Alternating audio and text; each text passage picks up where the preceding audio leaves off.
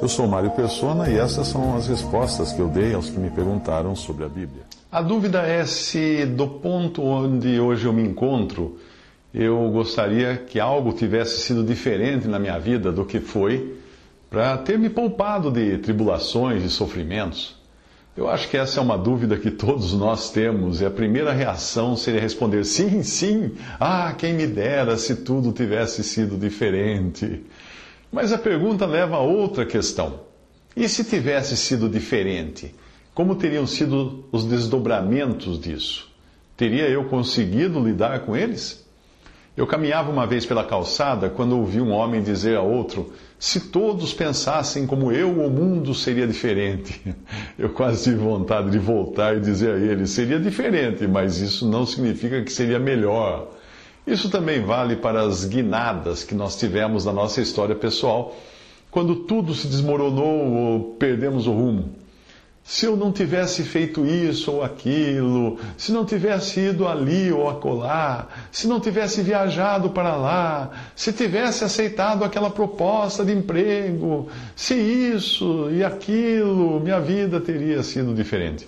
Sim, diferente, mas não necessariamente melhor. Deixa eu explicar isso para você. É bem verdade que nós devemos uh, lamentar os erros que cometemos no passado, uh, quando reconhecemos que foram erros e foram pecados nossos. Mas como não dá para voltar a fita do tempo, a única opção que nós temos é confessarmos ao Senhor e, como diz a letra do sambista, levanta, sacode a poeira e dá a volta por cima. O apóstolo Paulo sabia bem o que era passar por problemas e tribulações quando ele escreveu: E não somente isto, mas também nos gloriamos nas tribulações. Romanos 5,3. Talvez aqui você deseje me lembrar de que as tribulações de que Paulo fala são as perseguições por causa da sua fé e por pregar o Evangelho, como quando ele avisa os anciãos de Éfeso: E agora, eis que ligado eu pelo Espírito vou para Jerusalém não sabendo que, o que lá me há de acontecer, senão o que o Espírito Santo de cidade em cidade me revela, dizendo que me esperam prisões e tribulações. Atos 20, 22 a 23. Sim.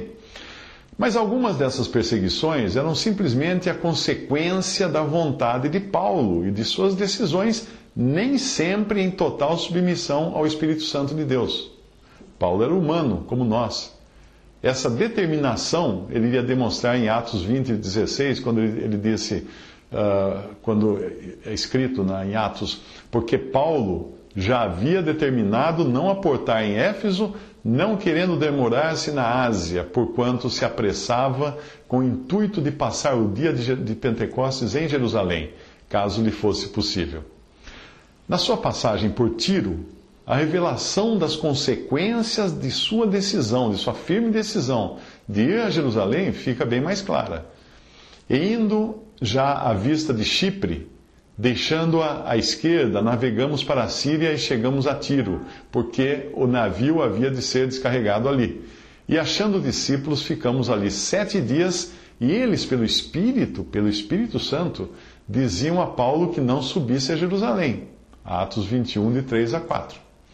Mais tarde, em Cesareia, ele seria avisado pelo Espírito Santo por intermédio do profeta Ágabo. E demorando-nos ali por muitos dias, chegou da Judéia um profeta por nome Ágabo, e vindo ter conosco, tomou a cinta de Paulo e, ligando-se aos seus próprios pés e mãos, disse: Isto diz o Espírito Santo: Assim ligarão os judeus em Jerusalém o homem de quem é esta cinta, e o entregarão nas mãos dos gentios. E ouvindo nós isto, rogamos-lhes, tanto nós como os que eram daquele lugar, que não subissem a Jerusalém.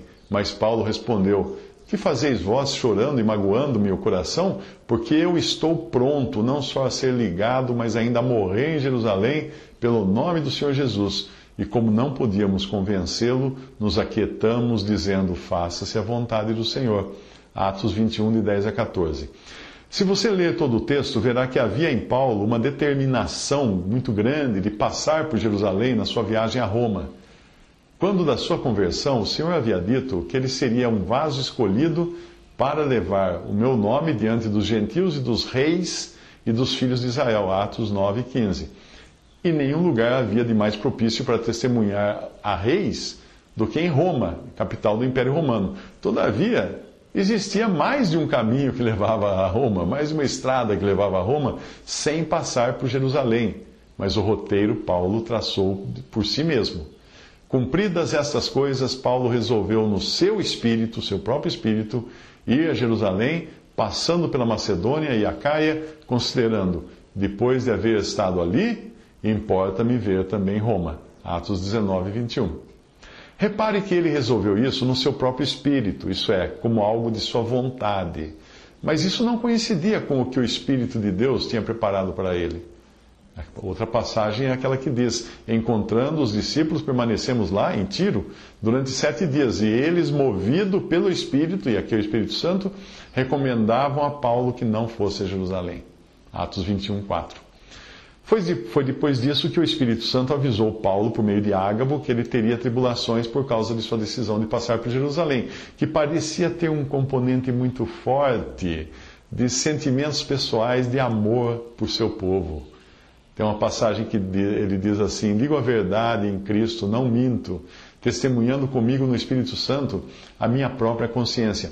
Tenho grande tristeza, incessante, incessante dor no coração, porque eu mesmo desejaria ser anátema, separado de Cristo, por amor de meus irmãos, meus compatriotas segundo a carne. Isso ele confidenciou aos Romanos, no capítulo 9, versículos 1 ao 3.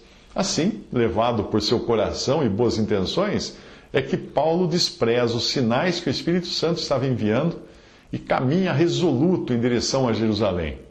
Mas se o Espírito Santo quisesse impedir Paulo de ir a Jerusalém, não teria ele feito isso? Certamente. Certamente, Paulo já tinha experimentado o poder do Espírito Santo em fechar portas, como nesta passagem.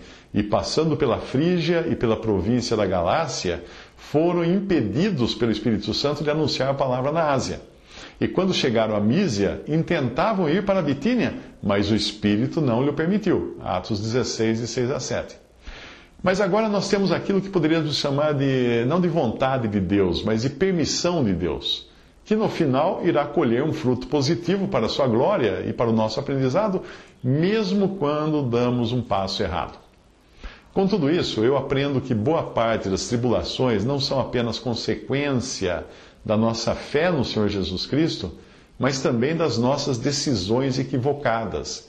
Às vezes nós, nem são decisões pecaminosas, mas com boas intenções, como aquela de Paulo.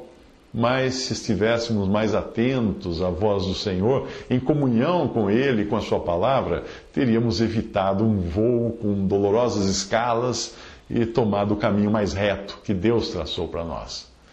Todavia, por bem ou por mal, podemos ter certeza de que o Senhor nos guia, corrige e traça para nós, ou permite que tracemos, uh, o nosso caminho, para, neste último caso, dele permitir que nós tracemos, nós aprendermos a lição do modo mais difícil. Paulo sabia disso. Ele diz: Eu quero, irmãos, que saibais que as coisas que me aconteceram contribuíram para maior proveito do Evangelho, de maneira que as minhas prisões em Cristo foram manifestas por toda a guarda pretoriana e por todos os demais lugares, e muitos dos irmãos no Senhor, tomando ânimo com as minhas prisões, ousam falar a palavra mais confiadamente e sem temor. Filipenses 1, de 12 a 14.